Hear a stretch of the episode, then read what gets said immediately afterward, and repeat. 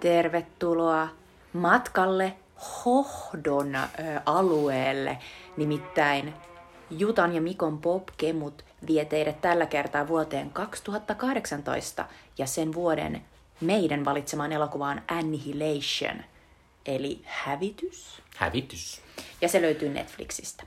Ja tämä on ö, siis populaarikulttuuriaiheinen podcast Jumi Kemut. Minä olen Jutta. Ja minä olen Mikko. Ja ö, me olemme edenneet ö, meidän syntymävuosista kohti tätä päivää. Aina vuosi kerrallaan on käyty läpi tietyn vuoden ilmiöitä, mitä musiikkia kuunneltiin, mitä elokuvia katsottiin, mitä Oscareissa palkittiin ja sitten aina käyty innolla kiinni pihviin, eli varsinaiseen elokuvaan, joka on aina valittu siltä vuodelta.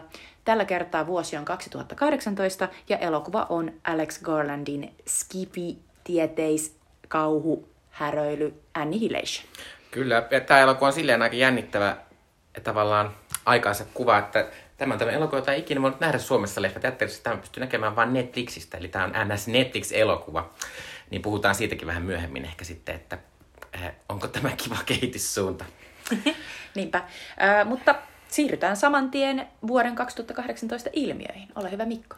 Kyllä, äh, Suomessa äh, Sauli Niinistö valittiin toiselle kaudelleen presidentiksi ja Sauli tosiaan valittiin ensimmäisellä kierroksella jo, että ei tullut toista kautta, mutta taisi Pekka Haavisto tulla toiseksi silloinkin.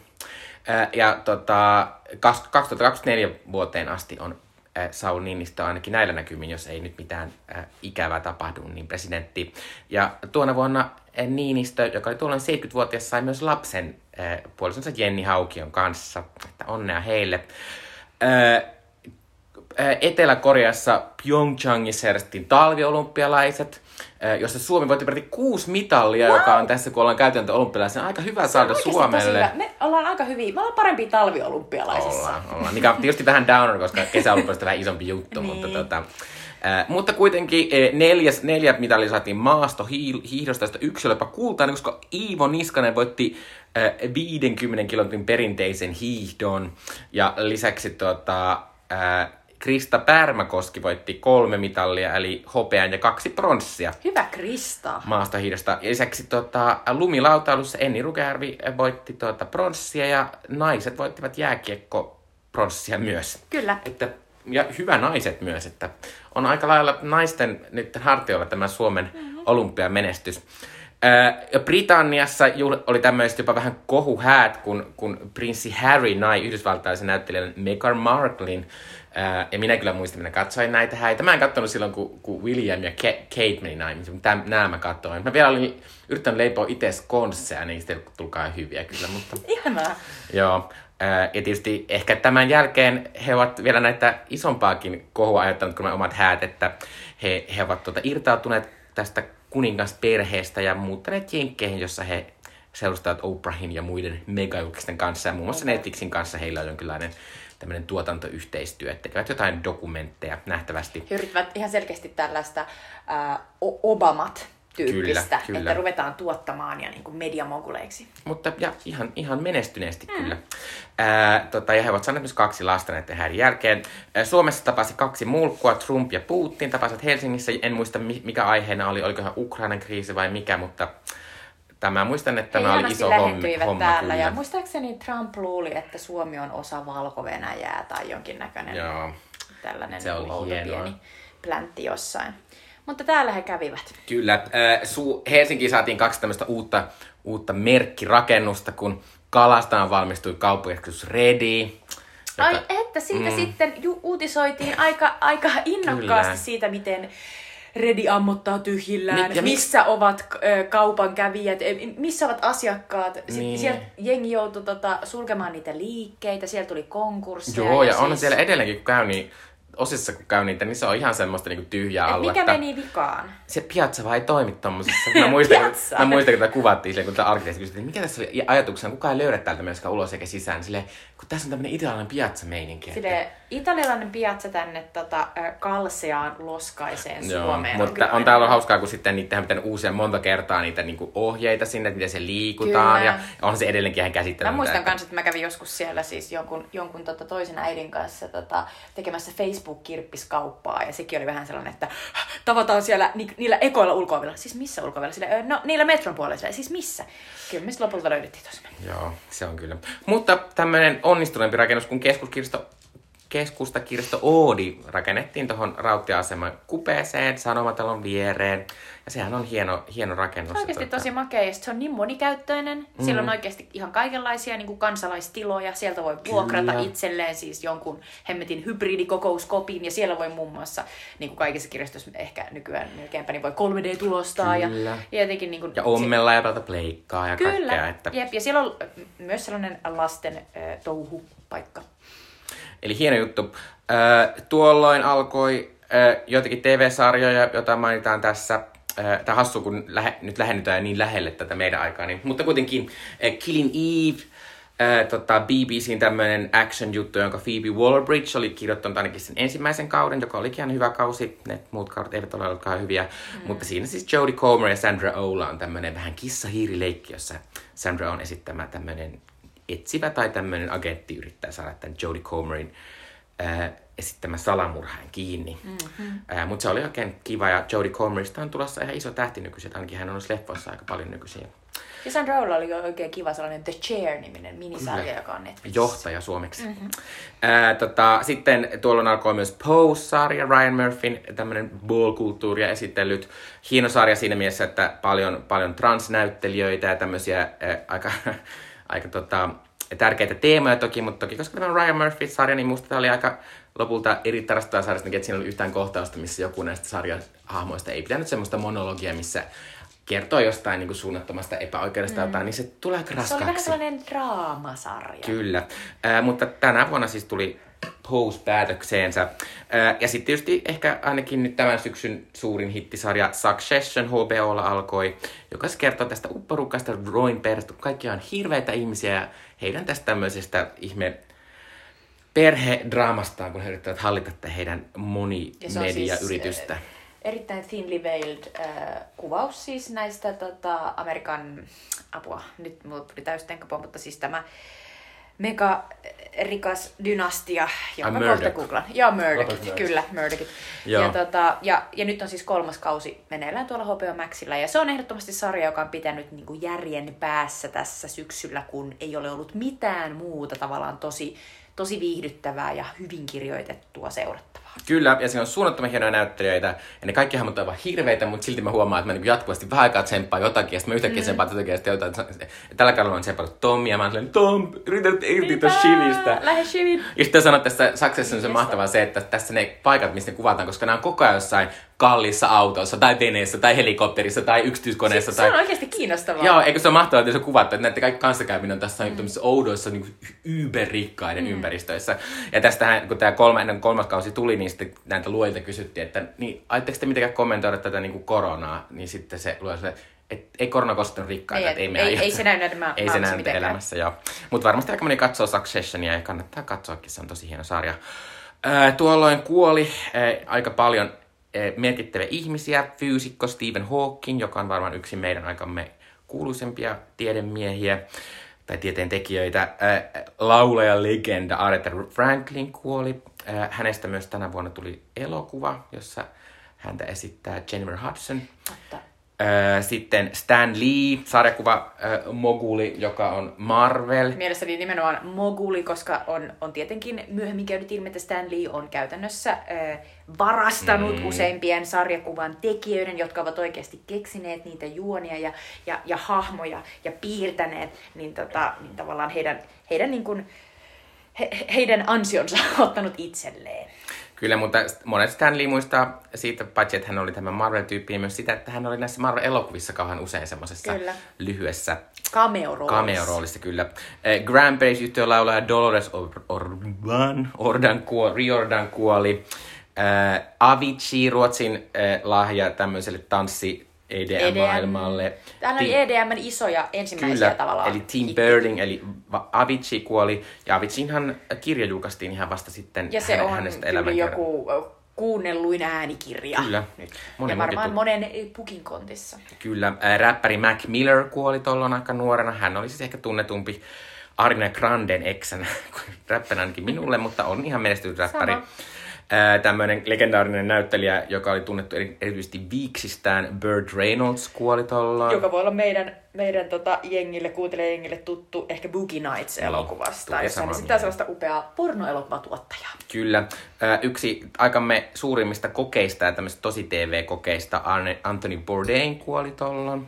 Ja mä olin jo yllättynyt, kun tämä kuoli, että miten paljon, miten paljon tämä tyyppi oli merkannut kaiken maailman ihmisille. Kyllä, se on totta, että hän oli selkeästi sellainen taustavaikuttaja monille. Kyllä. Ja si- lisäksi sitten, tota, mikä oli tämmöinen surullinen, täm, surullinen juttu Ysärin lapsille, Frasierissa, Frasierin isän, isänäytely John Mahoney kuoli myös mm, tuolloin. Niinpä. Ja John Mahonin ihana rooli on myös Kuuhullut elokuvassa, ja ne esittää sellaista vanhempaa miestä, joka yrittää vikitellä Sherin äitiä Olympia Dukakista. Ja lopussa Olympia Dukakis vaan antaa hänelle pusun poskelle ja sanoo, että you want to be naughty. Ää, mutta Frasierista ollaan nyt tekemässä uutta versiota, en tiedä mitä siitä voi tulla. Jotenkin on vaan sellainen, että voisitteko lakata kaivamasta kaikkia Niin. ysäriasioita. En tiedä. Mutta en, en mene siihen. No mutta nähtävästi, kun on tarpeeksi rahaa heille annettu, niin sitten mm-hmm. he tekevät. Ää, tota, Euroviisut järjestettiin Portugalissa ensimmäistä kertaa, koska Portugali oli voittanut tosiaan Euroviisut eka kertaa edellisenä vuonna ja Lissabonissa. Ää, kilpailun voitti Israelin Netta Barzilai kappaleella Joy. Mielestäni tämä on ihan todella rasittava kappale. Musta on ihan hyvä kappale, siis tota, ja tää on, tää on aika erilainen. Euroviisu, kyllä. Ja myös se hänellä, pop, niin hänellä pop, tota pop. tämmöistä kanalaulamista. Mutta tuo oli, tuo oli mahtava vuosi myös sen takia, että Kyprokselta tuli tämmönen upea Eleni Foureira, joka esiintyi kappale Fuego. Ja hän oli väreet. upea, upea tämmönen mega babesi laulaja vaan, jonka juttu oli se, että hän oli pitkä tukka, että hän, Hän osasi, heitti sitä upealla heitti tavalla. sitä vaan silleen niin menemään. Ja muutenkin se oli ihan Sitä voisi mahtavaa. kutsua jopa sellaiseksi glamour-moshaukseksi. Kyllä. Et se oli upeeta. Suomellakin ehkä yritettiin jonkinlaista glamour moshausta, koska Suomen edustajalla on Saara Aalto kappale Monsters. Ehkä kaikki muistaa, että tuona vuonna edes ei ollut mitään vaihtoehtoja Suomessa, että Saara Aalto ei olisi, koska Saara Saaralla Aalto oli tehty kolme, kolme kappaletta. eri biisiä, se on ja sitten, totta. kyllähän tämä Monsters niistä oli paras, mutta koska kuten aika usein Saara Aallon kaikki esitykset, niin tää oli aika tämmöistä ja ei uskottu vaan siihen, että, että no sä osaat laulaa ja sitten sä osaat jonkin verran tanssia, että sun ei tarvi olla pää alaspäin ja sun ei Niin. tarvi pyöriä Se siellä. totta, hän oli pää alaspäin. Kyllä, mutta kuitenkin päästiin finaaliin, mutta tultiin toisiksi viimeiseksi ja Se saatiin kyllä tosi 30, harmi 46 juttu. pistettä. Kyllä mä olin silleen, kun Saaraalta kuitenkin halusi todella paljon Euroviisuihin. Niin, ja sitten se ei niin menesty, niin mä olin silleen, harmi hänen niin, puolestaan. Ja itsekin jotenkin halus uskoa. Toisaalta mä muistan, että mä halusin uskoa silloin aikanaan Krista Siegfriedsin siihen Ding Dong-biisiin kanssa, mutta se ei lähtenyt ollenkaan. Se ei lähtenyt. Um, no, äh, Aasinsillalle hypätään musiikkiin. Äh, Amerikan äh, top 10 lista ei aiheuttanut mussa kauheasti mitään, mitään niin kuin innostuksen tunteita. Äh, kuunnelluin biisi oli Drakein, äh, Kanadan lahja äh, rap-maailmalle, Drakein God's Plan, joka on ihan, ihan hyvä. Mun mielestä aivan klassinen Drake, jossa hän pudottelee laineja Drake-mäisesti, vähän silleen nonchalantisti. Uh, Drakeilla oli toinenkin biisi tässä top 10 listalla, eli In My Feelings, joka on uh, siellä yhdeksän. Mielestäni Drake on niinku tavallaan sellainen, niinku, vähän sellainen thinking woman's, feminist woman's, niinku, jotenkin sellainen räppärihahmo, että, et, että ei mitään Drakea vastaan ja, ja kyllä aina voin, voin he, hetkutella itseäni Drakein tahtiin.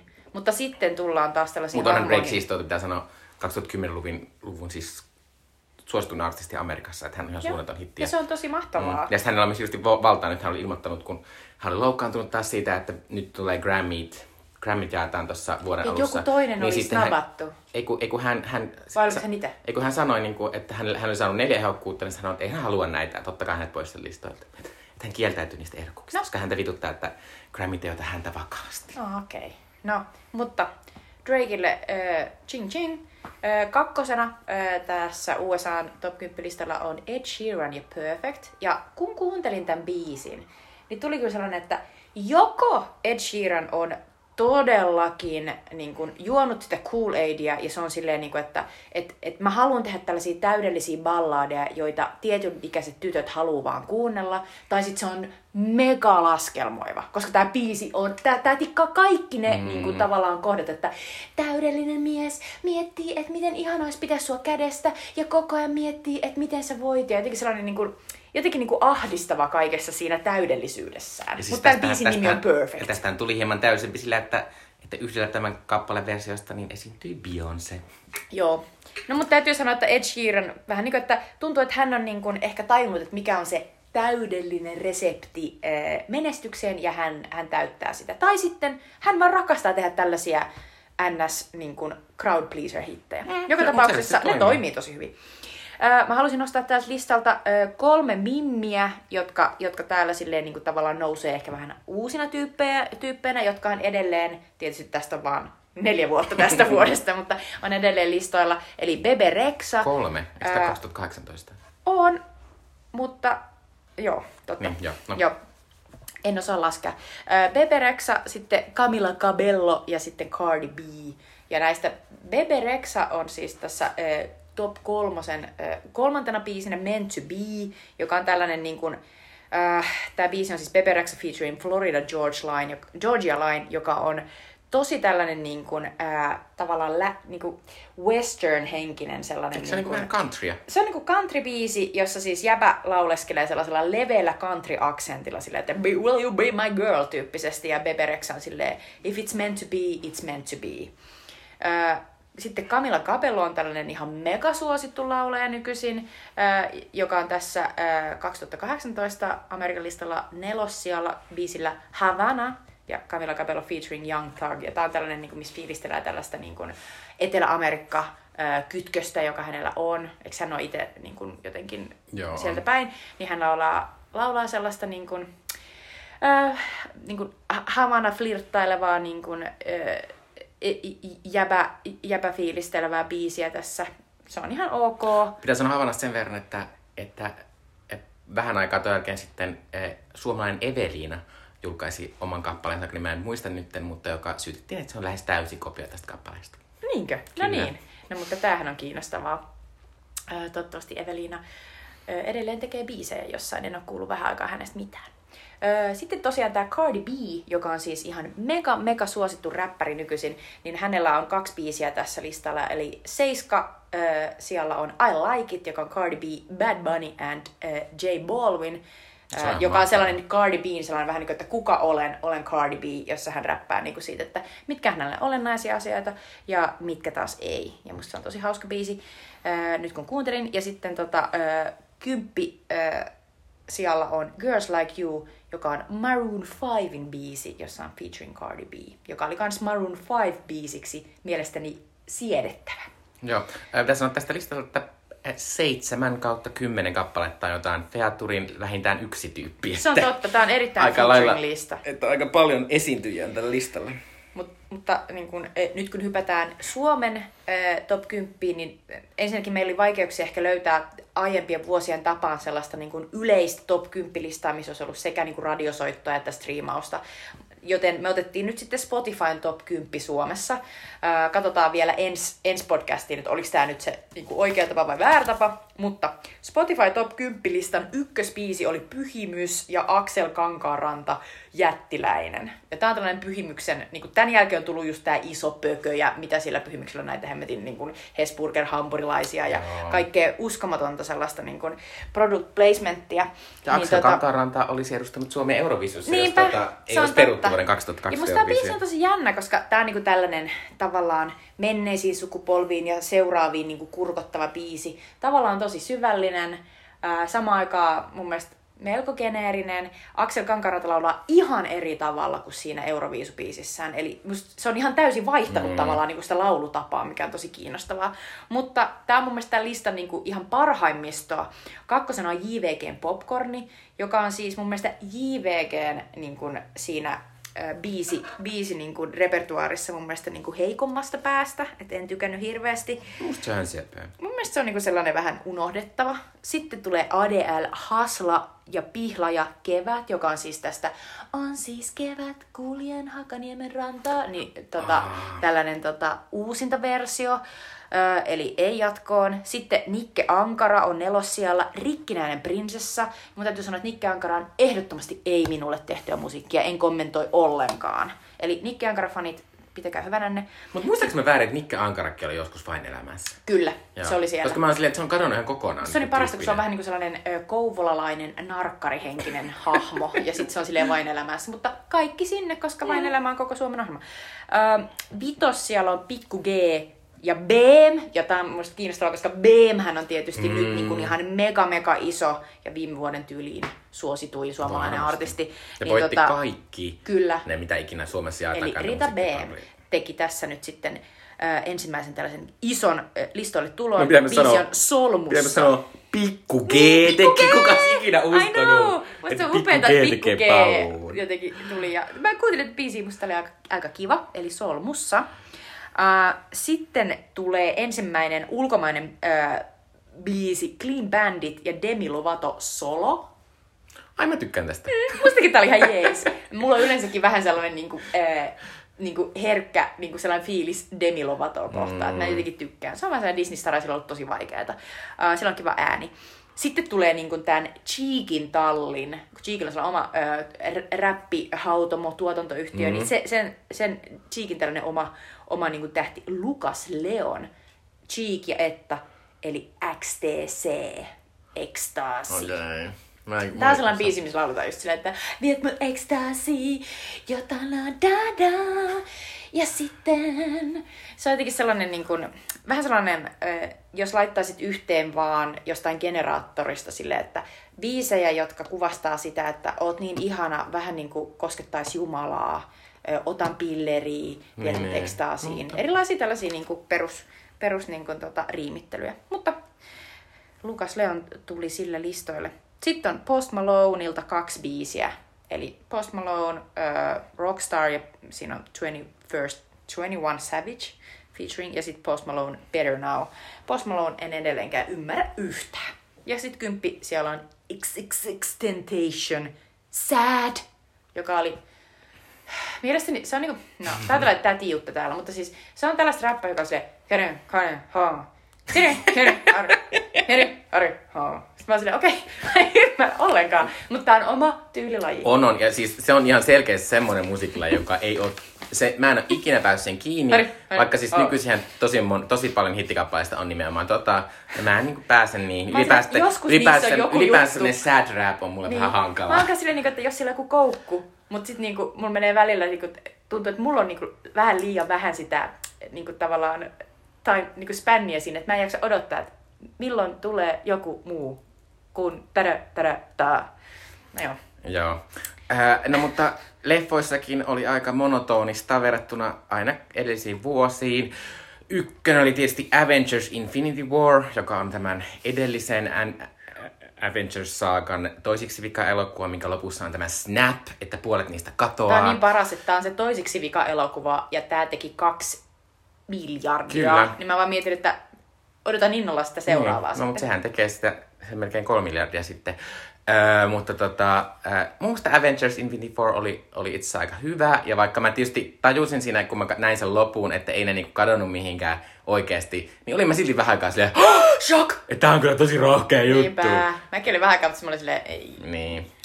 Mutta mä tykkään sitä. Toisena oli Black Panther, Disneyn ensimmäinen täysin tummajos ihoisten tähdittämä ja ohjaama ja suurta osin muutenkin tekemä supersankeelokuva, joka oli varsinkin Amerikassa ihan suunnaton hitti. Ja, ja siinä on upea se, mä en muista mikä se nimi on, se sellainen retro-tribalism, Joo. vai mikä niin retrofuturism, Joo. joka on se, niin kuin, se tyyli, millä ne oli äh, tota, tehnyt niin kuin, tavallaan se Black Panther, niin kuin sen kylän ja sen Joo, maailman. Et joo. se oli jotenkin ihan Wakanda. tosi makeen näköinen. Joo. Ää, ja tietysti Jackie Boseman oli tuolla Black Pantherina, mutta Jackie Boseman tietysti viime vuonna, vai ei kun aiemmin tänä vuonna kuoli, ää, niin hän ei sitten ole ainakaan siinä jatko-osassa, jonka nimi on Wakanda Forever.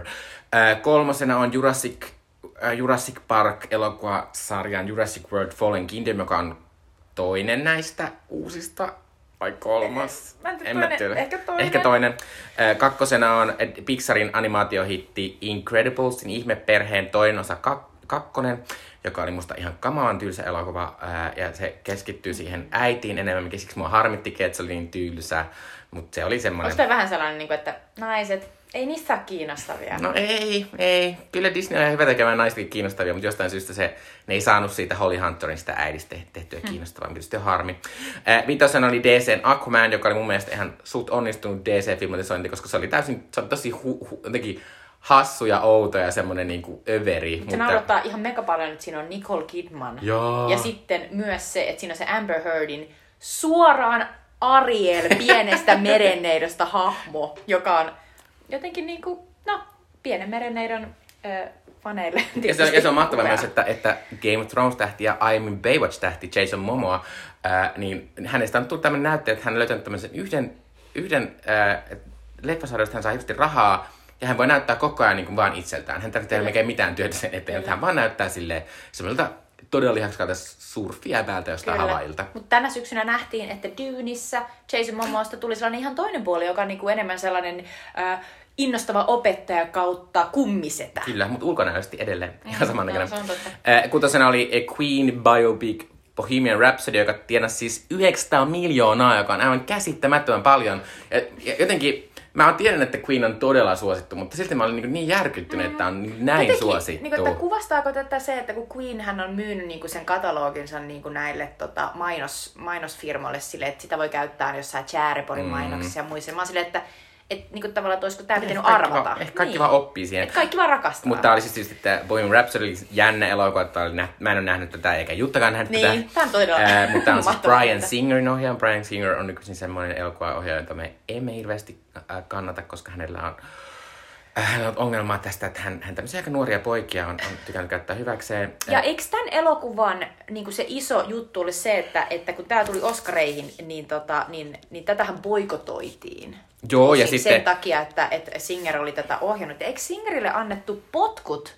Vai mikä tässä oli se juttu? Mä Mutta en kyllä se, kyllä se ihan loppuun asti kuitenkin Niin. oli se sen ohjaaja. E, mutta, että mutta tässä elokuvassa on toinenkin ohjaaja, on varmasti. joka, siis, joka sai mun mielestä viimeiset kaksi viikkoa tai jonkun tällaisen ajan, mikä sen piti niinku hoitaa sitä asiaa, koska Singer, Singerin niinku asiat oli tavallaan Niin, niin, niin, julkisuuteen ja todettiin vaan, että oh, oh että niinku, nyt Imagon niinku, takia niin täytyy äkkiä tehdä jotain. Mm.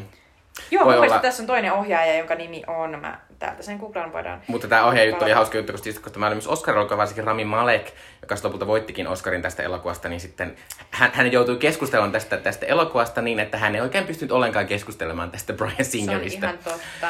Ää, mutta tota, et tietysti musta on tavallaan mahtavaa, että tämmöiset musiikkielokuvat menestyy, mutta mä en itse, mä jotenkin olen ymmärtänyt, että tämä elokuva on vähän toksinen ja Kyllä, huono. ja siis täällä, täällä tota, eh, esimerkiksi IMDBssä ei, ei kerrota sitä tuossa ohjaaja triviassa, että tässä on toinenkin ohjaaja ollut, Okei. mutta toinen ohjaaja on ollut ja mä täällä kohta haen sen. Joo. Eh, Seiskan oli eh, Spider-Man spin-off Venom, jo- joka oli suunnattoman suosittu varsinkin Kiinassa. Se tuotti eh, 8,5 miljoonaa dollaria tänä vuonna. Venomista tuli kakkososa Carnage, joka oli todella huono elokuva. Kävin katsomassa siinä, koska mä tykkäsin tästä Venomista, koska tämä on tosi sekopoltsi elokuva. Eikö siinä ole Tom Hardy, joka on, aivan upea? On, ja sitten se Venomin hahmo on itsessäänkin tosi mahtava. Ja sitten se on randomisti Michelle Williams, joka ei ole kovin upea tässä. Äh, kasina oli tuo yksi mun lempielokuvista tuona vuonna oli Mission Impossible Fallout, joka on tämä vi- viimeisin äh, Mission Impossible elokuva, jossa on Henry Cavill. Äh, se oli ihan mahtavaa. Ysinä oli Deadpool 2, joka tienasi äh, melkein 200 miljoonaa, mikä on huomattava sen takia, että Deadpool-elokuvia ei näytä esimerkiksi Kiinassa, koska siellä kiloillaan niin paljon. Eli tämä, äh, senkin takia on tosi paljon tämä, paljon hän tienasi. Löytyykö Bohemian Rhapsody ohjaaja? Joo, se on eh, Dexter Fletcher, joka sai homman eh, ihan juuri ennen kuin se koko kuvaus oli, oli lo- loppu. Eli eh, Brian Singer sai potkut Okei. kesken kuvausta. Dexter Fletcher kuulostaa myös tekonimeltä, että se voi olla, että se on silti Brian, Brian Singer. Ää, ja kymppinä oli äh, Harry Potter spin-off Fantastic Beasts, The Crimes of Grindelwald, joka on todella huono elokuva, ää, ja joka, tämä tienasi yli 200 miljoonaa vähemmän kuin se edellinen elokuva, ja tämä koko tämä elokuvasarja on nyt vähän vaakalaudalla. Kyllä se edelleen on tulossa se toinen, mutta esimerkiksi Johnny Depp on, saanut, esimerkiksi Johnny. Depp on saanut potkut tästä. Suomessa Bohemian Rhapsodya katsottiin kaikista eniten, ää, 470 000 katsoja, joka on ihan tosi mielenkiintoista, varsinkin kakkosena on Mamma Mia Here We Go Again, Appa-elokuva, äh, joka on tavallaan hauska tämmöinen aika nostalginen musiikki, Niin tämmöinen pari. Eli siis oikeasti Queen ja ABBA. Kyllä, niin Queen ja Abba, koska kuskin, kuskin tuka, kukaan menee katsomaan tätä elokuvia on silleen, mistä näistä kertoo? Niin, tai silleen, mä en tykkää näistä musiikeista. Joo, äh, kolmosena oli äh, Tiina Lymin, äh, tämän suomalaisen hienon naisautor-ohjaajan, äh, Iloisia aikoja mielensä pahoittaja elokuva, joka tienasi 350 000 äh, katsojaa sai. Ja jos muistan oikein, niin tässä on sellainen aivan mahtava uusi hahmo, joka on siis tämän mielensä pahoittajan tällainen tota, pojan tytärtyyliin, joka siis tulee mielensä pahoittajan luo ja sitten paljastuu, spoiler alert, että, että hän on raskaana. Oh no, mahtava tyyppi. mitä tapahtuukaan sen jälkeen? Öö, eh, nelosena oli Spike Lee ohjelma Black Clansman elokuva.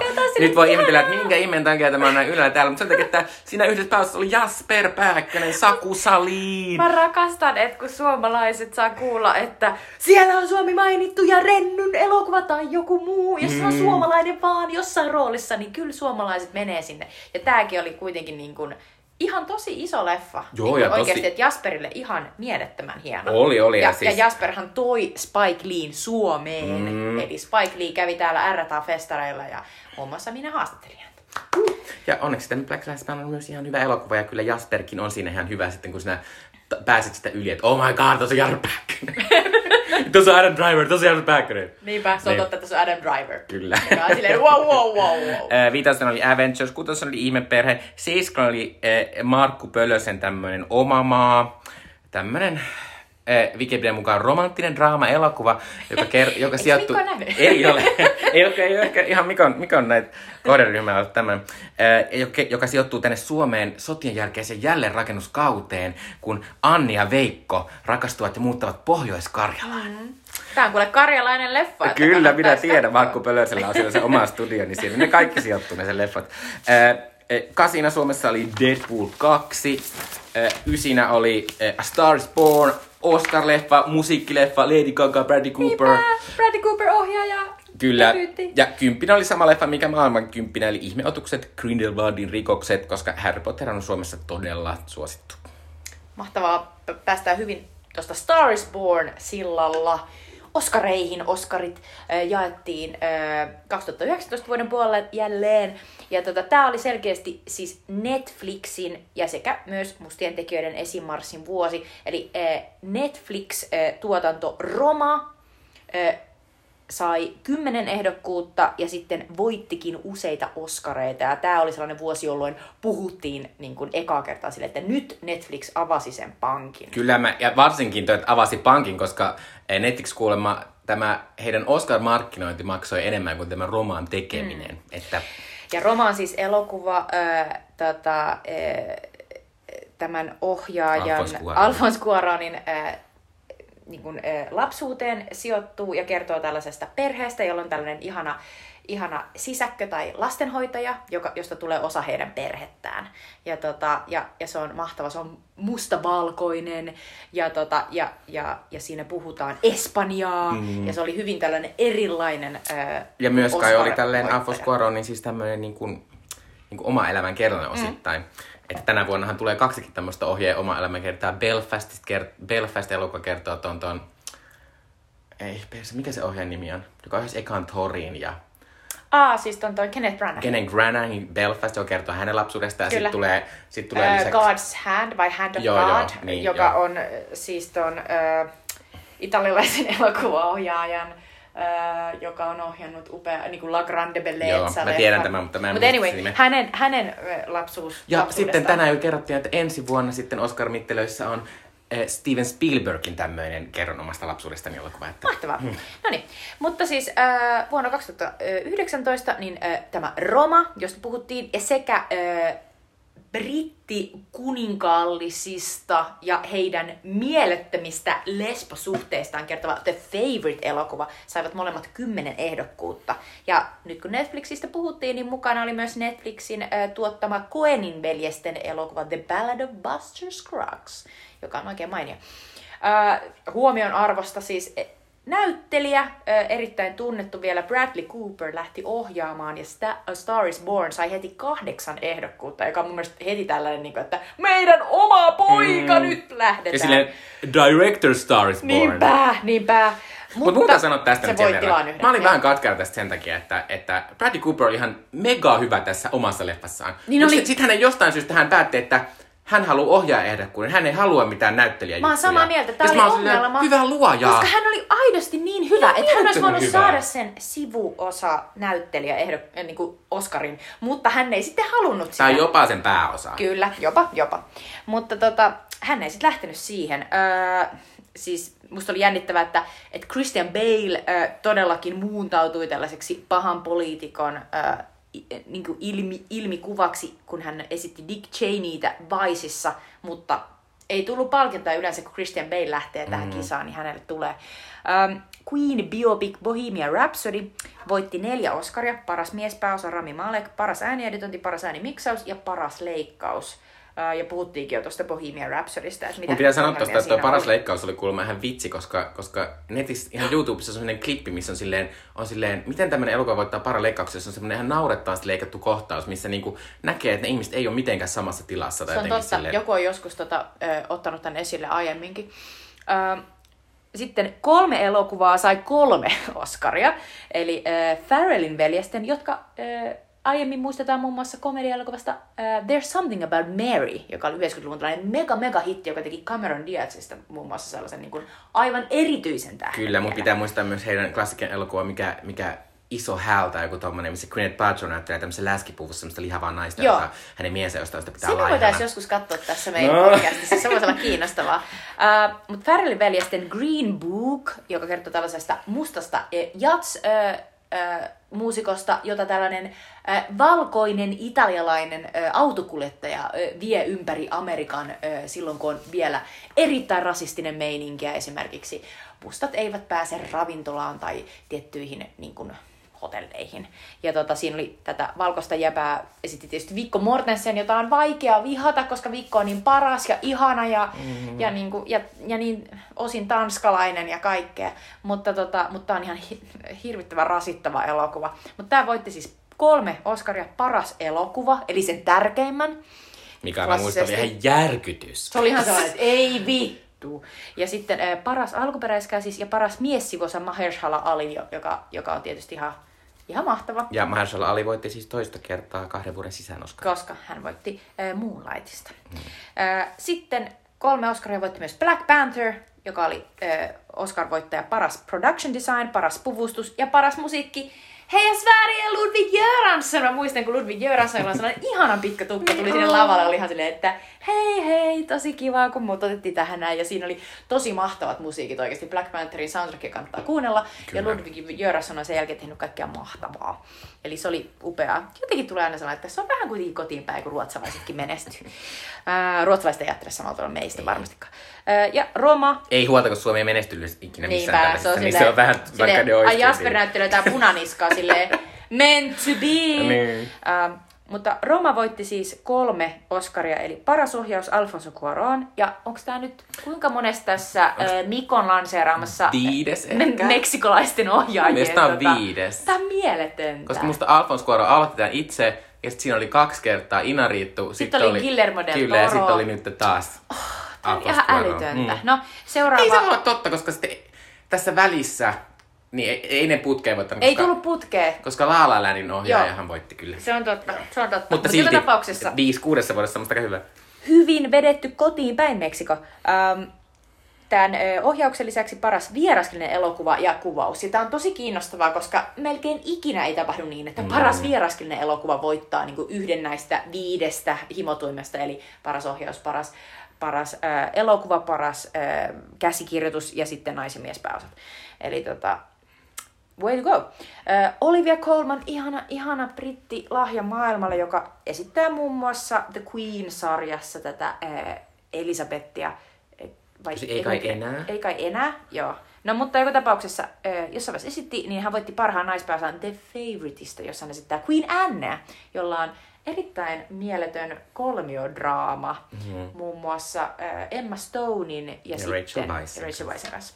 Ja se on upea. Ja se oli ihan mahtava, se, koska hän puhe oli tämmöinen, että hän ei selvästi ollut ajatellut, että hän voittaa oikeasti. totta, hän oli ihan silleen, ja hän, sitten hän, oli, hän, hän selvästi tunti, kun Glenn Close oli myös silleen siinä silleen, joko olisi minun vuoroni ja sitten ei Glenn ollutkaan. Closesta on niin paljon meemejä Niin tässä, on. hän on joutunut ja aina sitten, odottelemaan. ja sitten se oli ikinä kun se, sit, sitten se sylkee sitä puhettaa siellä ja se loppuu tyyliin silleen, Lady Gaga!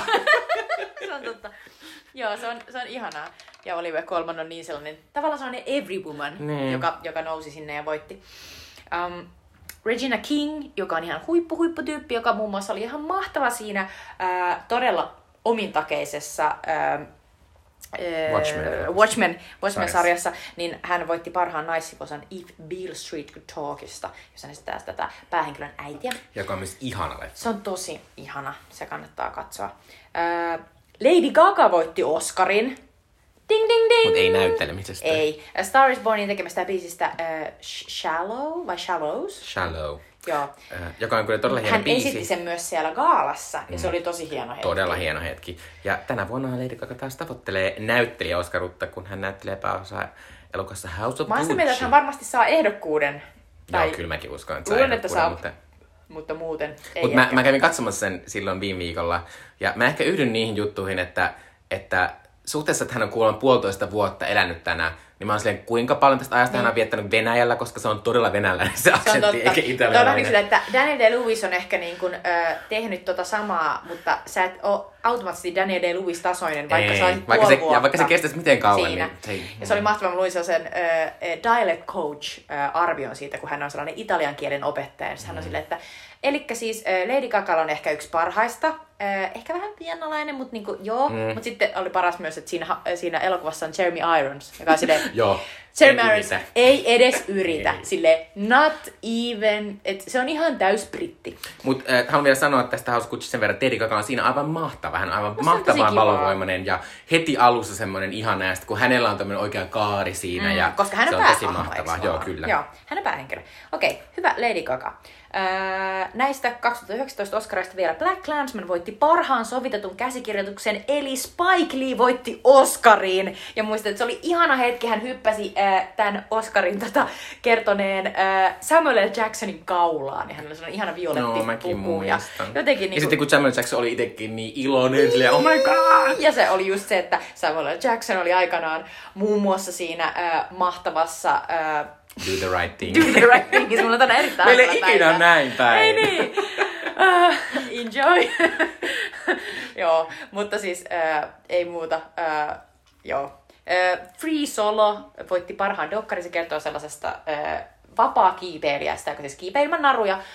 Ja hän yrittää valloittaa sen Yosemite uh, kansallispuistossa aivan järkyttävän kallio kieleken jutun ja mä oon joskus katsonut tämän elokuvan ja ollut silleen ihan, niin kuin, että tää on ihan järkyttävän ahdistava siinä, että miten jännittävää se on, kun se meinaa koko ajan sieltä tipahtaa. Se on hienosti tehty. Ja tämä Free Solo on mun mielestä Disney Plusassa tällä hetkellä. Mutta seuraavaksi mennään elokuvaan, jonka voi katsoa Netflixistä, eli Annihilationiin. Ö, Annihilation on siis ö, Alex Garlandin ohjaama ö, elokuva. Ö, ja tota, Alex Garland oli tätä ennen tullut tunnetuksi debyyttijohtajasta Ex Machina, joka myös oli tämmöinen skifi-elokuva, kertoo tämmöisestä ö, robotista tai en mä tiedä, Androidi? Androidista, jota testataan tällaisessa kummallisessa eristyspaikassa, jossa muun muassa, muun muassa ruotsalainen Alicia Vikander on ihan mahtava, mutta siinä on myös Oscar, Isaac niin tässä elokuvassa. Jolla on upea tanssikohtaus.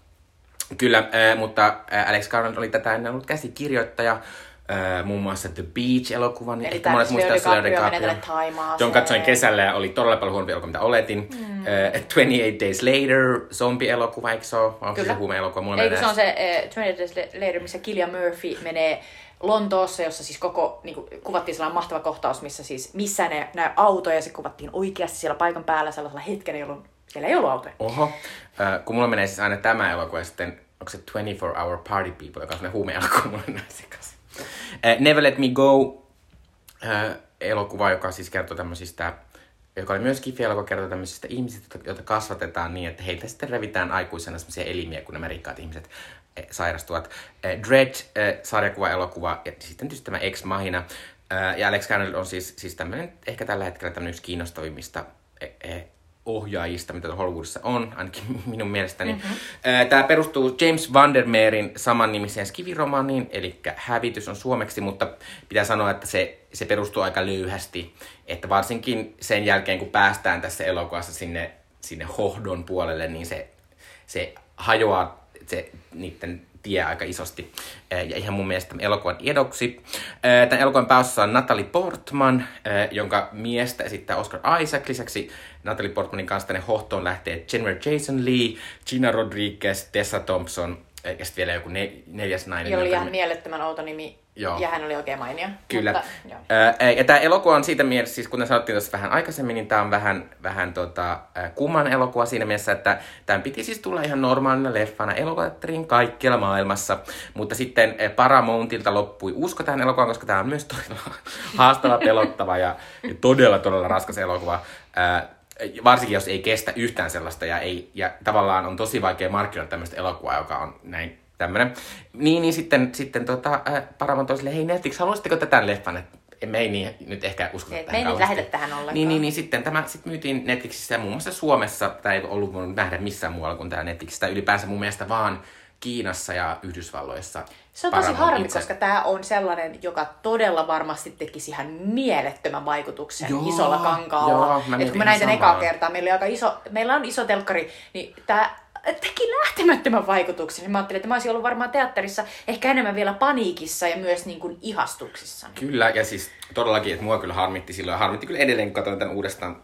Mä oon nähnyt tämän musta joku neljä kertaa ainakin. Tässä on mutta... mahtava myös se äänimaailma, joo, että siellä teatterissa joo, olisi ollut ihan Ja varsinkin siellä lopussa, tai niin kuin kuultiin tässä alussa. Mm. Äh, mutta lyhyesti tämän juonesta. Tämä on siis tämmöinen skifi-elokuva, missä, missä maapallo iskeytyy tämmöinen meteoriitti ja sille meteorista purkautuu semmoinen joku tämmöinen outo asia, joka alkaa laajata semmoisen alueen ympärille. Ja sitten tämä Natalie Portmanin tiimi, tai tämän tiimi, johon Natalie Portman kuuluu, niin lähtee tutkimaan sitä aluetta. Ja sitten eh, huomaa siellä, niin kuin, että kaikki siellä alueella, kaikki eläimet ja kasvit ja eh, aika monet tutu kuolleetkin asiat, niin jotenkin on alkanut mutatoitumaan. Ja sitten tämä kertoo vähän siitä, että miten nämä miten nämä naiset eh, siellä reagoi siihen, siihen juttuun. Ja toisaalta tässä on se toinen tarina, missä, missä tämä Oscar Isaacin esittämä Natalie Portmanin hahmon mies on ennen tätä Natalie Portmania ollut siellä ja sitten yhtäkkiä palaakin sieltä, mutta sitten Natalie Portman on ihan varma, että, että et, et sä niinku olekaan se mun mies ja sitten tässä niinku tutkitaan sitä, että ja lopussa tässä sitten mietitään sitä, että onko siellä palanneet ne ihmiset vai jokin muu, mm-hmm. mikä on vähän hassusti vähän samantyyppinen teema kuin se Ex-Mahinassa on siinä mm-hmm. lopussa se se Android lähtee sinne ulkomaailmaan ja ne Niinpä. ihmiset jää sinne taakse. Niinpä. Äh, Mutta pitää kyllä sanoa, että, että tämä on todella, todella äh, musta ihan mahtava elokuva. Ja tämä on tosi vaativa skifi-elokuva. Ja tämä ei ole, tää ei ole siis kun... Usein meillä meillä, meillä, meilläkin ollut monta skifi-leffaa tässä meidän sarja-aikana, ja niissä aina on vähän sellaista, niin kuin, että, että, se niiden, että se alienius ja semmoinen ulkoarvostettu asia on semmoinen tosi ymmärrettävä meille, että ne jotenkin vaikka ne näyttää hyönteisiltä enemmän, niin sitten ne voi olla kuitenkin ihmismäisiä ja niillä on ihmisiä tarpeita. Ja sitten tässä on ihan semmoista, niin kuin, että, että tosi pitkälle mennään niin, että siellä ei ole mitään semmoista hahmoa, vaan se on vaan sellaista outoa kehitystä ja mm. sellaista niin kuin, outoa se on biologiaa. Niin, joka, että joku asia on niin paljon vaikuttanut siihen ympäristöön, että kaikki on alkanut reagoimaan siihen. Ja, ja tämä on musta todella, todella se on mahtava Tässä ajatus. todella ajatellaan niin kuin kaikkien äh, laatikoiden ulkopuolelle tavallaan niin kuin uudella tavalla, että millaista voisi olla aidosti niin kuin meidän kokemuksemme ja meidän tietämyksemme ja olevaisemme ulkopuolelta tuleva asia. Koska se on yleensä aina niin kuin, tavallaan meidän kaltaisemme. Jos ajattelee vaikka alieniäkin, mm. niin siinäkin ne tavallaan ne, tavallaan ne alienit on sellaisia, vähän niin kuin sellaisia niin kuin megaproteiinisheikkiä vetäneitä niin kuin tosi paljon bodanneita sellaisia tyyppejä, jotka mm. vaan sattuu, äh, niin kuin, et joiden, joiden veri sattuu olemaan sellaista happoa. Mm. Mutta niin kuin, ne on tavallaan sellaisia niin kuin ihmismäisiä. Mutta tässä tulee sellainen, että et, et se alien asia onkin jotain sellaista, muta, se on sellainen mutatoiva niin kuin tavallaan entiteetti, joka siis ottaa muotoja ja tekee niin kuin kaikkea, mikä on täysin vastoin kaikkia fysiikan lakeja. Joo, se tavallaan tästä, tämä oli musta tavallaan vähän hassusti nyt niin kuin ehkä ei nyt ehkä, tämä on ihan radikaalia, mutta niinku tavallaan nyt kun eletään tätä korona-aikaa,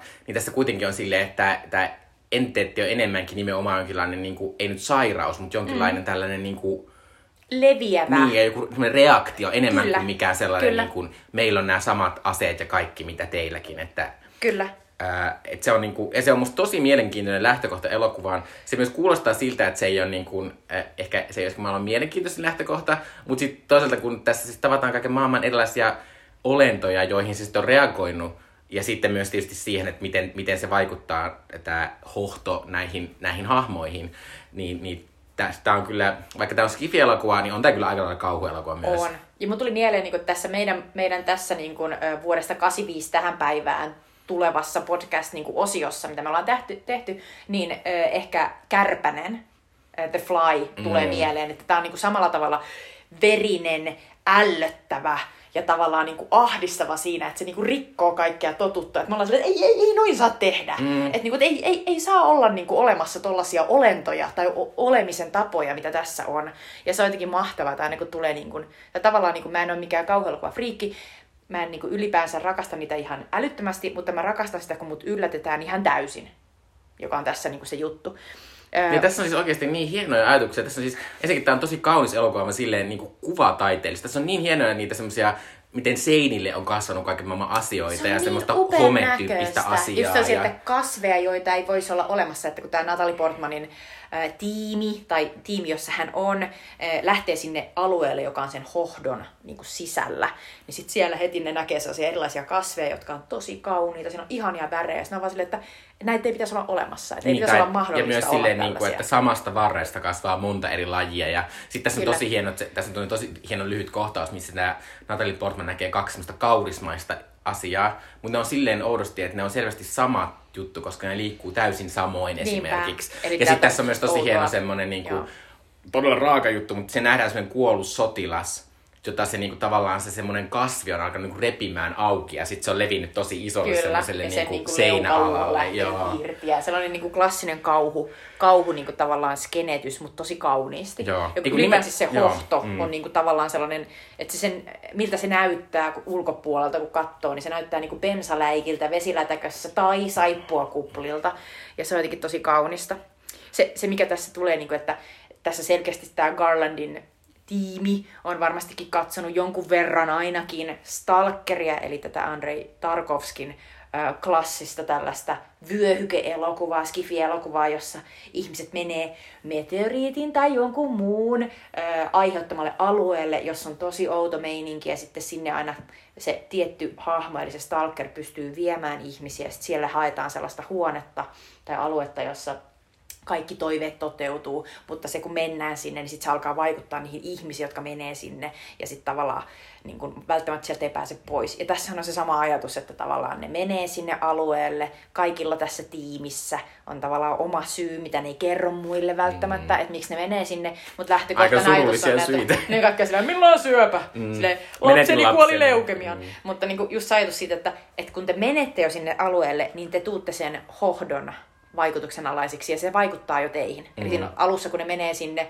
ja tota, seuraavaksi me nähdään, että ne herää jostain, niin kuin Natalie Portman herää teltasta, sitten se juttelee niille muille, sitten on silleen, no kun tässä ö, laskin näitä meidän ruoka, ö, niin kamoja, niin näyttää siltä, että me ollaan oltu täällä 3-4 päivää. Ja kukaan ei muista mitään. Mm. Eli tavallaan se alkaa heti vaikuttaa niihin ja siinä on tosi samanlainen meininki. Sitten mä tykkään tosi paljon siitä, että siellä mitä kauemmaksi, mitä syvemmälle ne menee sinne, sitä enemmän siellä näkyy sellaisia upeita just sitä, sitä mutatoitumista silleen, että siellä on sellaisia taloja, jotka on osaksi melkein muuttunut sellaisiksi niin kuin, tavallaan niin kuin osaksi luontoa. Mm. Ne on sellaisia ihan täysin metsittyneitä. Ja tavallaan siinä on vähän samanlainen meininki kuin niissä Tarkovskin leffoissa, jossa ollaan vaan Venäjällä. Mm. Ja ollaan silleen, no niin, tuli- mulle- kaikki on vähän niin kuin ränsistynyt niin kuin pystyyn kuollut. Eikö mulle tuli jopa vähän mieleen joku, ihan joku suomalainen kesämökkikin Kyllä, voi näyttää kyllä. tolta, että Kyllä. siellä Ja- jos ja- se on se eh, joku nurmikko vähän päässyt No levähtämään. just niin... näin. Ja sitten mä tykkäsin siitä, kun nämä mimmit lähtee ekaa kertaa sinne alueelle, niin kun ne, ne niin kuin lähestyy sitä sieltä kaukaa, niin mun tuli ihan sellainen, että näytti ihan samalta kuin Full Metal Jacketissa se, se sotilasjengi lähestyy sitä, Mm. sitä tota, äh, vietnamilaista kaupunkia. Ja tota, jot- jotenkin niin kuin makeita. Mutta Mutta ylipäänsä tässä on, tässä on myös silleen, tämä ei missään vaiheessa kauhean kevyt elokuva, että niissäkin osioissa, missä ei olla täällä tosi pelottavassa Shimmer-asiassa. Vaikka mä en sano, että se on välttämättä pelottaa, että se on musta enemmän mielenkiintoinen. Se on mutta niinku tavallaan, kiehtova. Niin, mutta siinä on kuitenkin se, että kun tavallaan missä vaiheessa vaan voi tapahtua mitä vaan melkein, ää, niin sitten se on pelottava, mutta sitten, että et tässä on myös tosi, että kaikki on koko ajan tosi surullisia Niin. ja kaikilla on sellaista hirveästi menetystä ja tää, varsinkin tämä Natalie Portmanin tämä hahmo, niin hän on koko ajan tosi jotenkin surullinen ja hän vaan katsoo tyhjyyteen koko ajan joka paikassa. Siitä tulee ja... sellainen hämäryys, kun siinä ei kerrota kuitenkaan, niin kuin, että siinä kerrotaan vaan fragmentaarisesti, ohikiitävinä niin kuin flashbackkeina siitä, että Natalie Portmanin hahmo on pettänyt sitä sen miestä. He ovat aikana tavanneet armeijassa. Natalie Portman on sitten siirtynyt yliopistolle niin kuin opetus- ja tutkimusduuniin. Ja sitten tämä mies on jatkanut siellä armeijassa. Hänellä on edelleen sellaisia niin kuin, missioita, mihin hän lähtee, eikä hän voi kertoa, miten kauan hän siellä on. Ja sitten tavallaan tämä on tullut heidän väliinsä. Niin ja lopulta jotenkin. sitten, hän, sitten se mies on ollut se niin kauan, että kaikki vaan olettaa, että hän on niin kuollut. Mm. Mistä sitten johtuu osittain se, se semmoinen Natalie Portman, ainakin alussa se semmoinen suru. Niin. Ja myös osittain se syy, minkä takia hän lähtee tänne, että hän kokee, että hänen miehensä on kuollut, vaikka se mm. palakin siinä periaatteessa. Niinpä. Mutta tota, Mutta se on tosi, se on tosi, tavallaan siinä on paljon asioita, jotka on tosi pakattuja, täyteen pakattuja, ja sitä ei niinku tavallaan avata kauheasti. Et musta oli, mä olin vaan silleen, että okei, Natalie Portman on pettänyt sitä ton miehen kanssa, ja se heti selkeä silleen, tämä oli virhe! Ja sitten mä olin silleen, okei, no varmasti oli virhe pettää Oscar Isaacia, koska Oscar Isaac ihana, mutta tavallaan niinku, muuten se jää vähän roikkumaan. Joo, ja tässä elokuvassa on vielä semmoinen tavallaan kolmas puoli, että tämä use, niin kuin tavallaan tämä tarina kerrotaan silleen, että yksi, että tämä Natalie Portman on palannut sitten takaisin sieltä hohdosta, ja sitten häntä niinku haastellaan Se on, tosi, silleen, se, on se että- ensimmäinen kehys, Mm. josta tämä elokuva Mm. alkaa, jonka mä olin täysin unohtanut. Niin mäkin.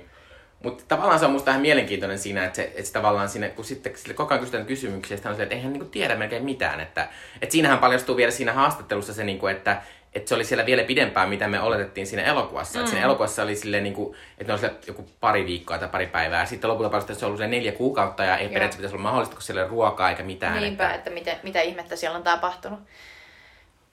Joo.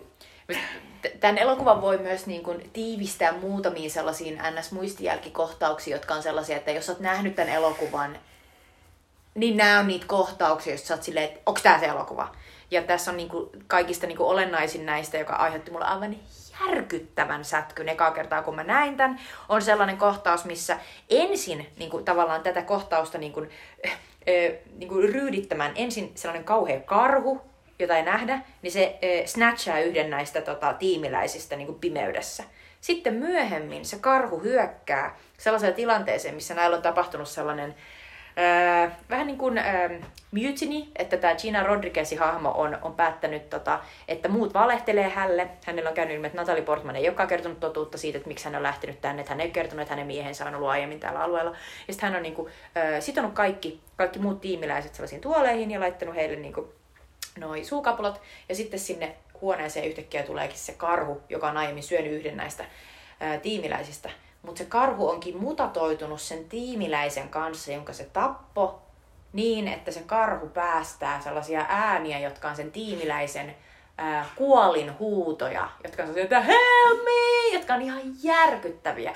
Ja sitten tosiaan tämä Gina Rodriguezin hahmo ää, hämääntyy ja menee sinne katsomaan, että, että voiko hän auttaa, että se karhu hyökkää. Ja se on ihan hirveä se kohtaus, missä karhu oikeasti niin kuin tulee kohti niitä hahmoja, jotka on ihan niin kuin sidottu tuoleihin eikä voi tehdä mitään.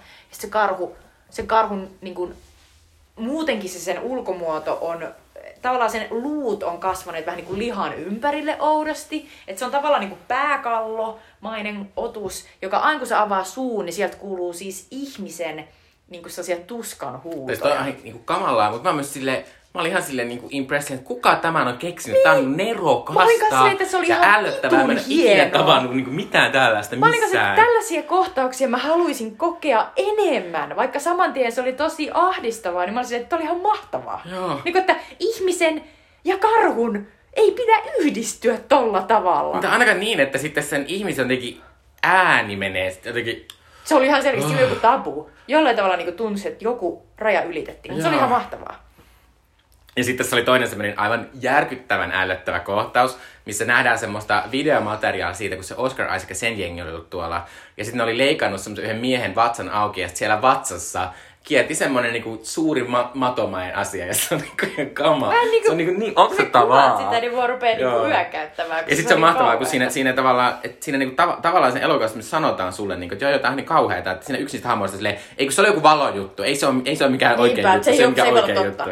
Joo, se oli ihan Ja hirveä. tavallaan, mutta sehän johtaa siis siihen, että sit kun alkaa seurata ne kaikki naiset siellä, niin on silleen, koska jos sä näytetään tollasta, että se aiheuttaa, niin jos sä alat itekin luulla, että silleen, oh no, että liikkuuko mun iho oudosti, että, Niinpä. että mulla on varmaan nyt se mato siellä mun sisällä ja niinku, Se joo. on ihan kauheata. Mutta tosiaan nämä kaikkien, kaikkien näiden sinne alueelle tulleiden niin DNA alkaa muokkautua ja sitten niiden niin kuin, sormenjäljet alkaa kadota ja niiden silmissä alkaa näkyä outoa punasta ja Joo. ne alkaa niin kuin, äh, mutatoitua. Ja sitten tässä on mahtava tämä Tessa Thompsonin tällainen just sellainen klassinen sellainen, mä laitan rillit päähän, niin mä oon tosi nörtti. Mhm. Mutta hän on sellainen Cambridge postdoc-tyyppi, joka on tullut tänne, ja sitten hän niin kuin, tekee sen havainnon, kun ne näkee sellaisia upeita ihmisen muotoisia ää, niin kuin, tavallaan niin kuin kukka-asetelmia, Mm. mm. niin kuin puita.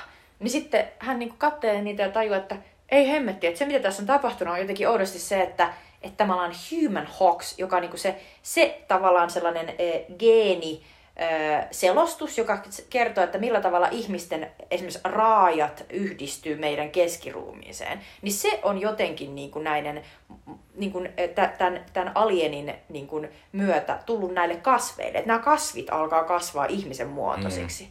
Ja sitten tota, siinä on mahtava sellainen niin kuin käänne, kun tämä Tessa Thompson itsekin muuttuu sellaiseksi kasvilliseksi. Mm. Ää, pitää vielä nostaa tässä myös tämä, tätä, tätä tiimiä johtaa Chandler Jasonin esittämä Dr. Ventres, joka on tämmöinen psykologi, jolla on syöpä. Ja hän on todella kummallinen ihminen. Ja, ja myös tämä Chandler Jasonin näytteleminen on ihan mahtavaa. Tai siis Upea semmoista, to, tosi semmoista niin kuin jotenkin narisevaa ja semmoista jotenkin, että se ei niin kuin, että se on silleen, mua ei kiinnosta teidän tunteet, ja niin kuin, vaikka mä oon psykologi, niin mä, ei mua kiinnosta. Että... Siinä jo, jotain siinä Jennifer Jason Leighin ole, olemuksessa on jotenkin tosi makeen sellaista I don't give a fuck. Joo, äh, mutta pitää vielä ehkä nostaa tästä, tää loppuu myös sille ihan mahtavasti, kun tämä Natalie Portmanin hahmo sit tavallaan tapaa kyllä tämän alienin tai tämmöisen, tämmöisen olennon, mikä sinne on tullut tai ainakin kehittynyt jotenkin. Äh, ja sitten siinä on semmoinen hieno tämmöinen aika tanssimainen jopa kohtaus, missä hän niinku kamppailee tämän, tämän tämmöisen olennon kanssa, joka yrittää tavallaan koko ajan vähän niin kuin kaapata hänen olemuksensa. Niin, että hän yrittää niin kuin matkia sitä ja niin kuin mm, yrittää niin kuin tulla tulla. Ja siinä, siinä tuleekin lopusta sellaista, että sitä alkaa pikkuhiljaa muuttua. Ja sitten siinä tulee meille epäselväksi, että kumpi sieltä pääsee niin kuin pakoon. Niinpä. Ja tälleen. Ja se on, se on musta ihan todella upea. Se on ja, ja myös todella pelottava. Ja todella ahdistava. Joo, ja varsinkin kun siinä niinku- mennään semmoiseen outoon, semmoiseen ihme, semmoisia, semmoista luumaista kasvustoa kasvaa. Siellä on semmoinen sininen, si, sinireunainen semmoinen homeinen aukko, jonka sieltä mennään Ja sitten jotenkin. kun sinne mennään sinne aukkoon, niin sit se itse asiassa näyttää tosi paljon siltä alieneista tutulta, siltä sellaiselta niinku alien, alien niinku e- e- emäkohdulta, jossa Joo. on niitä niinku munia. Sä oot koko ajan, mitä tapahtuu, ja sitten siellä on, sit siellä on kaiken näköistä. Mutta mut, mut se on tosi makea se olio, koska eh, se ei mitenkään ole niinku, nykysilmin, kun katsoo, eikä edes 2018, ei se ole mitenkään silleen, maailman realistisimman näköinen. Mutta pointti on se, että ei ole tarkoitus olla realistinen, että on tarkoitus näyttää, että on jotain ihan muuta. Mm, mm. Ja, ja se on tosi, tosi makeata. Jotenkin se, että musta se on sama kuin It Followsissa, kun siinä on se ahdistavuus siitä, että, että joku tulee kohti sua koko ajan ja sä et pääse siitä niin kuin irtautumaan mitenkään. Mm. Niin tässä on myös se, että Natalie Portman joutuu sen ihme möykyn kanssa niin kuin sellaiseen tilanteeseen, missä se möykky vaan puskee sitä päin, niin on silleen, että jotenkin ihan tosi ahdistavaa. Niin on tässä ylipäänsä se, niinku, se ahdistavuus se, että et niinku kaikki voi periaatteessa niinku muuttaa sua, koska sitten tämä Natalie Portman tekee se, että hän on niinku ite, ite niinku biologi, niin hän, tekee, hän tekee omalla verellään katsoo, että mitä siellä tapahtuu. Ja sitten hän, että, eiku, Siellä vittu, tapahtuu se Siellä se niinku mutatoituminen. on siellä, Niinpä. siellä se juttu. Ja tässä on, muutenkin tässä on niin hienoa, tässä on hieno sellainen kohtaus, missä, missä niinku toi, toi eh, se Oscar Isaakin hahmo niin tappaa itsensä, kun hän on niin seonnut. Ja sitten siinä tulee se sellainen paljastus, että siellä onkin se toinen Oscar Isaac. Niin kuin, Niinpä, ja kumpi niistä on alien. God.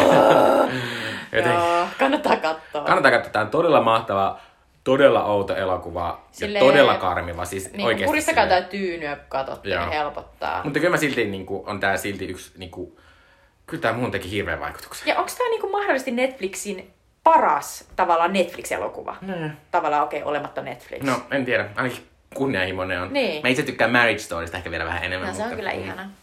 Mutta siis äh, tämä oli upeata. Äh, hypätäänkö meidän Joo. vuoden 2018 suosikkeihin? Äh, mun suosikki on äh, tällaisen Ari Aster-nimisen ohjaajan, josta äh, sitten ensi jaksossa puhutaan enemmän. Niin sen tota, tällainen debyytti äh, hittikauhuleffa kuin Hereditary, joka kertoo tällaisesta perheestä, äh, jossa äh, on tällainen tosi äh, outo noituuteen liittyvä salaisuus, joka, joka äh, sitten vainoaa näitä, näitä lapsia. Ja, ja se on tosi ahdistava. Siinä on siis ensinnäkin sellainen tota, ää, sen perheen pikkutyttö, joka on niin se pikkusisko, on sellainen tosi ahdistava tyyppi, joka naksauttelee koko ajan kieltä silleen ja se on niin itsessään jo ahdistavaa. Ja sitten tota, tässä on sellainen mahtava kohtaus, mikä todellakin osuu kaikkiin ihmisiin, jotka on jonkinnäköisiä sisaruksia, koska sellaisen isoveljen pitää pitää huolta siitä pikkusiskosta ja sitten sille käy ihan kauheita. Tässä on ihan mahtavia näyttelijöitä. Öö, kuka se on se Mimmi, joka on tässä pääosassa? No, no, kun mä yritin muistaa sitä äsken. Se on meidän Joo. lempihahmo Kyllä. ikinä. Öö, siis sanon vaan, että tämä kansi katsoa myös sen takia, eikä kannata selvittää tästä itselleen mitään, koska, koska tämä, tämä on tosi yllättävä elokuva. Ja, ja mä en ole katsonut tätä uudestaan sen jälkeen, kun mä näin tämän. Mä en ole ihan varma, että toimiiko tämä, tämä ollenkaan niin hyvin, Toisella kerralla. jos on nähnyt jo kerran. Mutta ekalla kerralla tämä toimii ihan mahtavasti. Ja tota, jotenkin mä tykkään aina, eh, se on Toni Collette, Toni Collette, joka on upea. Ja, tota, ja Gabriel Byrne on iskä. Ja tota, jotenkin niin kun, tykkään vaan tällaisista omintakeisista ja vähän noituutta sisältävistä elokuvista tosi paljon. Se on kyllä myös vaikuttava elokuva, mutta myös aika hirveä. Toinen elokuva, joka on myös jollakin tavalla vähän hirveä, on Jorgos Lanttimosin The Favorite, josta puhuttiin äsken, joka kertoo siis näistä tämmöisistä hullusta kuning, ku- kuningattaresta ja hänen kahdesta semmoista na- nuoremmasta naisesta, jotka yrittävät liehitellä häntä. Ja tämä on siis käytännössä kolmen tämmöisen mega-naisnäyttelijän juhlaa. Olivia Colman esittää pääosaa. Sitten häntä yrittää liehitellä Emma Stone, joka on tässä aivan täydellinen, aivan Mahtava. käsittämättömän hyvä. Ja sitten on vielä Rachel Weisz, joka kukaan ihminen ei näyttänyt paremmalta Rachel Weisz näyttää tässä elokuvassa. Rachel Sillä on Weisz on semmoisia niin hulluja täydellinen. ratsastusasuja. Niin kuin. Joo, ja tämä on, tää on myös tosi hauska. Tämä on tosi, tämä kertoo jotenkin semmoisesta ihan hull, hullusta menosta, mitä siellä, mitä siellä hovissa menee. Ja sitten tässä on jotenkin tosi sellaista jotenkin, että et tämä Olivia Colmanin näyttelevän kuningatar käyttäytyy koko ajan joku niinku pieni lapsi. Ja sitten mm. sit se on kuitenkin tosi surullinen hahmo, ja sillä on niitä ihme, semmoisia, semmoisia pu, pupuja ja jotenkin. Ja, joo, Totta puput. mutta tää on niin hieno, niin outo äh, tämmönen elokuva. Ja mä, tää on tämmönen, mitä oon katsoa mikä milloin vaan, koska nämä kaikki naiset on tässä niin, niin tosi mielettömän olo, että tällä tavalla kun tämä hovi toimi, luultavasti, että kuningatar on silleen, että no, mä tykkään enemmän susta, kun sä otat mut paremmin suihin. Tai sitten ehkä susta. Kyllä. Mun pitää sanoa, eh, yksi mies näyttelee Nicholas Holt on tässä ihan mahtava. Se on totta. Äh, mutta seuraavaksi suositellaan ehkä vähän ajankohtaisempia asioita, eli Sweetie Dippejä. Eli Sweetie Dippejä, eli meidän kulttuurisuosituksia teille. Minun kulttuurisuosituksessa voi mennä katsomaan elokuvateattereihin, ehkä vähän naurattaviin aikoihin, mutta kuitenkin. Kyseessä on Paul Schraderin ohjelma Card Counter-niminen elokuva. Tätä elokuvaa mainostaa jostain sitten niin, että Martin Scorsesen elo- nimi, joka on tämän elokuvan tuottaja, on siinä paljon isommalla kuin tämän Paul Schraderin, mutta älkää älkää antako sen fuuta, Paul Schrader on tämän ohjannut ja käsikirjoittanut. Tämä elokuva kertoo Oscar Isaacin esittämästä entisestä sotilasta, joka on nykyisin ammattimainen tämmöinen niin kuin, uhkapelaaja, kortinpelaaja ja tämmöisen pelaaja. Hänen tämmöisestä elämästään hän törmää tämmöisiin äh, Ty Sheridan esittämään tämmöisen nuoren miehen, jonka hän ottaa vähän niin kuin omiin suojiinsa. Ja lisäksi hän tutustuu tämmöiseen Tiffany Haddishin esittämään toiseen uhkapelaajaan, joka, jolla on tämmöinen oma talli ja sitten tämä Oscar Isaac menee sinne. Äh, Tämä elokuva on vähän semmoinen, että mun mielestä tästä kannattaa tietää mahdollisimman vähän, koska tä- tässä on myös semmoinen, tämä ei ole vaan tämmöinen viihteellinen elokuva kortin pelaamisesta, vaan tässä on myös semmoinen todella rankka menneisasia, mikä tähän liittyy tähän Oscar Isaacin hahmoon. Ja tämä on siis, tämä on todella tunnelmallinen, tässä on niinku mahtava, tässä tämän teemana on se, että, että miten sä pääset yli siitä, että sä oot tehnyt elämässä jotain niinku aivan siis hirveätä, aivan hirveätä ja että miten sä annat itsellesi anteeksi. Ja sitten tässä pikkuhiljaa, että kun tämä tutustuu näihin muihin ihmisiin, tämä Oscar Isaacs, joka on tosi pitkään ollut yksin, niin hän al- al- alkaa pikkuhiljaa antaa itselleen anteeksi. Se on tosi hienosti, hienosti tehty. Mutta tämä on myös tosi tyylikäs elokuva. Tässä on upeita sellaista, koska kaikki nämä, kaikki nämä Amerikassa olevat tämmöiset niin tämmöiset, ne on kaikki ihan hirveä tämmöistä kuollutta tilaa, ne on tämmöisiä suunnattomia ö, parkkipaikkoja, jonka lähellä on tämmöinen neonvalo hirvitys. Ja tässä kuvataan niin hienosti silleen jopa taideelokomaisesti sit, siten vaan semmoista hir- se, niiden tiloja semmoista niinku täyt, tä, semmoista täystä teenäisyyttä ja kuolleisuutta ja sellaista teki. Ja sitten se on kuitenkin niinku silleen vaan tosi nykyaikaista. Silleen, tuolta maan näyttää. Ää, ja tota, tässä on ihan mielettömän hienot Robert Levon Bean e, e, semmoiset kitaralla tehdyt, kuitenkin aika tämmöiset niinku, jopa drive-maiset tämmöiset musiikkimaailmat. Ää, ja tota, tää siis, ää, mä menin tätä leffaa katsoa vähän silleen sen takia, kun mulla ei ollut pitkä aikaa mitään sellaista, missä oli innostunut tosi paljon, ja sitten mulla on tosi paljon leffalippuja käyttänyt, sitten mä menin, ja sitten mä olin silleen, tää on aivan siis mielettömän hieno elokuva. Ää, ja tota, jotenkin tää jatkaa vähän samaa, samaa jotenkin, tämmöistä kuitenkin aika, aika niinku temaattisesti raskasta sarjaa, mitä tämän äh, Paul Schradin edellinen elokuva, joka kertoi sitä papista, jota Ethan Hawke näytteli. Joo. Jonka nimeä mä en muista nyt, mutta Se, on, se oli mun se, sen vuoden lempialokuva. kyllä. Mutta Ja tota, jatkaa tämmöisiä vähän surullisia miehiä ja heidän kriisejään tutkii. Ja tää on tosi hienoa ja musta on mahtavaa, että Paul, Ra- Paul Schrader on tietysti tämmönen First Reformed. Kyllä, on tämmöinen Hollywood-legenda, äh, va- varsinkin käsikirjoituspuolella. Ja mahtavaa, että hän tolleen vielä vanhemmalla iälläkin jaksaa tehdä näin vaikuttavaa ja modernia ja hienon näköistä elokuvaa. Just näin. Öö, mä haluan nähdä ton elokuvan todellakin. Ja niin kuin mä etukäteen olin ajatellut, että tämä on varmasti loistava, mutta tämä, tämä Mikon niin kuin suositus vielä vahvisti sen. Ja myös, äh, älkää väittäkö, että se, se, ne on hirveitä ne, maino, niin kuin ne mainoskuvat ja julisteet. Se näyttää tosi tylsältä basic kortinpeluleffalta, mutta tämä ei ole yhtään semmoinen. Tavaa. Uh, mun Sweet Chili Dippi suositus teille on Netflixistä löytyvä The Power of the Dog, joka on pitkästä aikaa rakastamani ja ihailemani uh, uh, Jane Campionin ohjaama uh, elokuva, jossa Benedict Cumberbatch esittää täällä uh, 20-luvun Montanassa, joka on by the way kuvattu Uudessa-Seelannissa tietysti, koska Campion on sieltä kotoisin ja sieltä löytyy upeita maisemia, niin elävä tällainen ranch-jäbä, joka on ihan hirvittävän osaava. Silloin tällaisia niin kuin lehmipoikia duunissa ja se pitää niin kuin tällaista ää, maatilaa yhdessä veljensä Georgin kanssa. Ja se George on sellainen tavallaan vähän taviksempi, vähän pullukampi, ää, jota sitä Jesse Plemons. Ja tota, mutta tämä Phil, jota tämä Benedict Cumberbatch esittää, niin se on niinku tavallaan sellainen alfa-uros, joka johtaa sitä. Se on, se on tosi sellainen, heti alussa näyttää, että se on tosi, se on tosi äh, myrkyllinen, äh, Voisi sanoa jopa toksinen. se on toksinen, äh, mutta samaan aikaan se on ihan kauhean äh, osaava. Se osaa niin ne kaikki asiat, mitä pitää tehdä. Äh, sitten elokuvan juoni on se, että nämä veljekset, jotka heti alussa näkee, että ne nukkuu siis samassa huoneessa, äh, vierekkäisillä sängyillä, joskus ihan samassakin sängyssä, niin heidän niin kuin, tavallaan, he, heidän, heidän elonsa äh, muuttuu kertalaakista, kun tämä George, Jesse Plemersin esittämä normimpi veli, niin hän äh, ihastuu tällaiseen äh, Kirsten Dunstin esittämään leskeen, äh, joka sitten muuttaa heidän maatilalleen. Ja sitten tällä leskellä on sellainen tota, selkeästi tosi älykäs poika, jota sitten tämä Cody Smith McPhee, joka äh, lähtee siis ihan yliopistoon opiskelemaan, mutta tulee sitten tulee kuitenkin sitten myös elämään sinne maatilalle.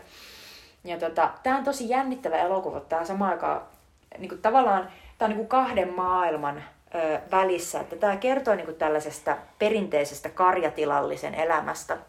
Mutta sitten tässä käy aika nopeasti selville, että tämä erittäin niin kuin sävi karja ö, jäbä, tämä Benedict Cumberbatchin hahmo Phil, niin onkin opiskellut Yaleissa latinaa ja kreikkaa ja on siis jonkinnäköinen niin kuin, intellektuelli, joka on sitten jostain syystä kuitenkin niin kuin, tullut takaisin sinne karjatilalle ja ottanut niin kuin, haltuunsa niin kuin, tavallaan sen tekemismeiningin siellä.